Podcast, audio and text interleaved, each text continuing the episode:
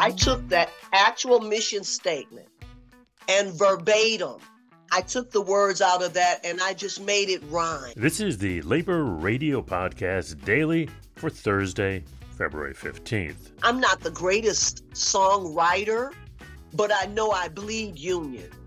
And so I don't care what I'm singing. I'm going to say union in I'm going to say the power of us collectively, communion.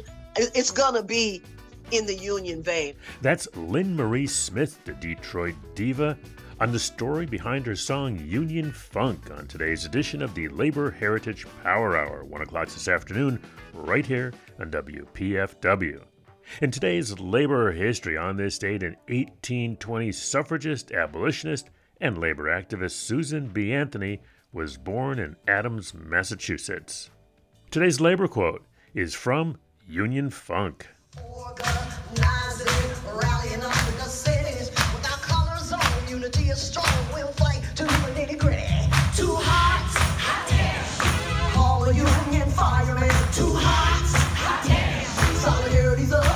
The Labor Radio Podcast Daily is supported by our friends at Union Plus. You can find out more at unionplus.org.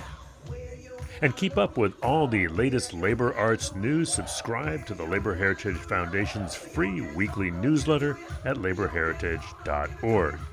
This has been Chris Garlock for the Labor Radio Podcast Network.